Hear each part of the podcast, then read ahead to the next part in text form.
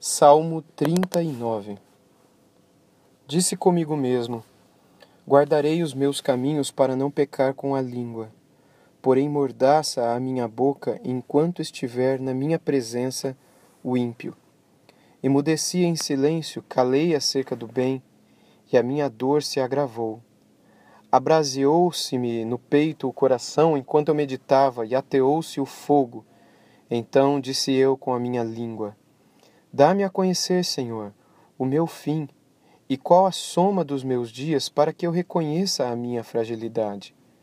Deste aos meus dias o comprimento de alguns palmos. À tua presença, o prazo da minha vida é nada. Na verdade, todo homem, por mais firme que esteja, é pura vaidade. Com efeito, passa o homem como uma sombra. Em vão se inquieta, amontoa tesouros e não sabe quem os levará. E eu, Senhor, que eu espero? Tu és a minha esperança. Livra-me de todas as minhas iniquidades, não me faças o opróbrio do insensato. Emudeço, não abro os lábios, porque tu fizeste isso. Tira de sobre mim o teu flagelo.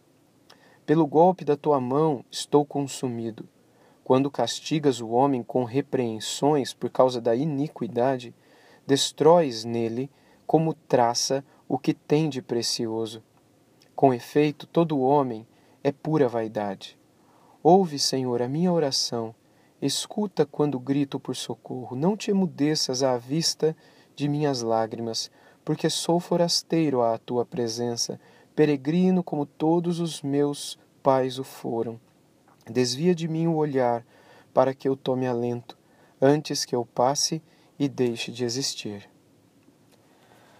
Queridos irmãos e amigos, mais um salmo de Davi, e esse de modo especial de um tratando de um tema novo, pelo menos até aqui dentro da literatura de Davi. Davi nesse salmo trata de algo que o filho dele trataria bastante, sobretudo nos livros que escreveria ao seu filho Salomão. Davi trata da vaidade da vida e de como, aos olhos de Deus, e diante da eternidade de Deus, a nossa vida é como nada. Davi começa falando da necessidade, da importância de guardar os caminhos de Deus no nosso, no, no nosso coração, para fazer dos caminhos de Deus os nossos próprios caminhos. E isso faria com que a gente não viesse a pecar, sobretudo com a nossa língua, como ele coloca no versículo 1. Ele cita no verso 2 acerca do silêncio. No verso 3, ele cita sobre como ele meditava e enquanto meditava, o seu coração ateou-se em fogo. Ele diz no verso 3: Abraseou-se-me no peito o coração. Enquanto eu meditava, ateou-se o fogo. Então eu disse com a própria língua: Dá-me a conhecer, Senhor, o meu fim e qual a soma dos meus dias. Este fogo sobre o qual Davi escreve, muito provavelmente seja o fogo do avivamento muito provavelmente seja a experiência que passa aquele que ouve verdadeiramente as palavras de Cristo falando ao seu coração.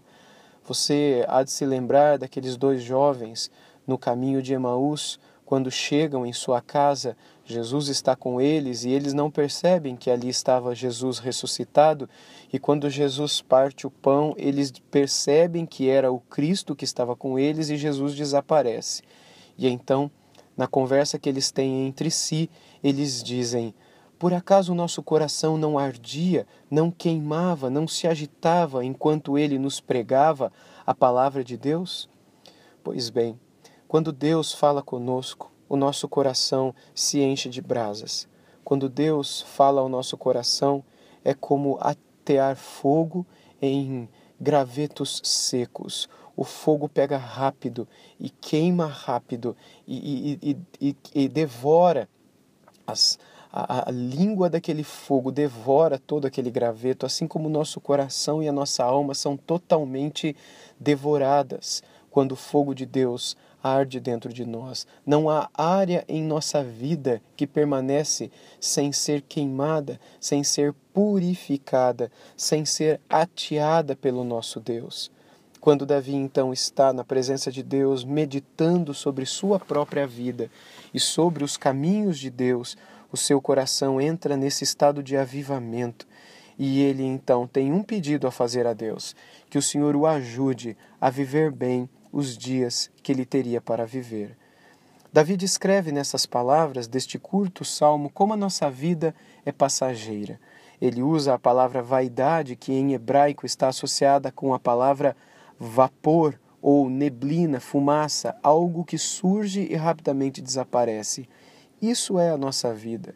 E tudo o que aqui passamos, todos os tesouros que acumulamos, todas as alegrias e prazeres que desfrutamos, tudo é como uma neblina. Por isso nós precisamos de Deus em nossa vida, porque só Deus é eterno, só Ele dura e só a vida que vem dele mantém o nosso coração vivo de verdade. Sem Deus, nada vale a pena. Sem Deus, tudo é neblina, tudo é vento, tudo é passageiro, tudo é vaidade. E quando pecamos, algo de pior acontece dentro de nós, porque além de desfrutarmos continuamente de uma vida vazia e sem sentido, um desfrutar amargo e triste, além de tudo isso, recai sobre nós as repreensões de Deus, a disciplina de Deus por conta da iniquidade que guardamos no nosso coração e da qual nós não nos arrependemos e não abandonamos. Por isso nós devemos, como Davi faz nos últimos versos desse salmo, clamar ao Senhor que ele nos ouça, que ele escute o nosso grito de socorro, que ele não fique quieto à vista de nossas lágrimas, que o Senhor Deus veja o desejo do nosso coração por uma vida genuína de avivamento e venha e desperte a nossa alma para que nós o amemos mais, não para que nós vivamos em gritarias, em bagunças e, e em coisas que nada têm a ver com o genuíno avivamento. O genuíno avivamento sobre o qual Davi aqui trata e que eu tanto espero para a minha e para a sua vida é aquele no qual nosso coração passará a amar a Deus mais do que todas as coisas neste mundo. E só realmente quem já passou por um avivamento sabe a diferença que é amar a Deus mais do que a tudo. Que o Senhor nos dê esta graça e que o Senhor possa ouvir a nossa oração e escutar o nosso pedido por socorro. Senhor Deus e Pai, obrigado pela tua palavra. E obrigado porque o Senhor deu a tantos homens no passado esta experiência maravilhosa de terem seus corações ardendo pela tua presença, ansiando pela tua presença diariamente, buscando a ti, Senhor Deus, com fome, com sede, correndo para ti, como a criança que há muito tempo não vê ao Pai, corre para o colo, para os braços do Pai e agarra na sua cabeça e envolve os braços em seus ombros. Senhor, aviva o nosso coração para que nada queiramos mais neste mundo do que a ti. Tuas bênçãos são maravilhosas, Senhor. Teus livramentos são maravilhosos, mas o que mais nós queremos é o Senhor. Por isso, Senhor Deus, abrase o nosso peito, o nosso coração, ateie fogo, ó Deus, à nossa alma e à nossa língua para que a gente experimente esta vida sobre a qual Davi escreve, não só aqui, mas também no Salmo 16. Assim nós te pedimos agradecidos, Senhor, porque muito temos recebido de ti e porque muito temos sido agraciados e abençoados pelo Senhor. Mas reiteramos: o que nós mais precisamos é do Senhor, mais do Senhor. Desperte a nossa alma, avive o nosso coração. É isso que nós te imploramos, em nome de Jesus. Amém.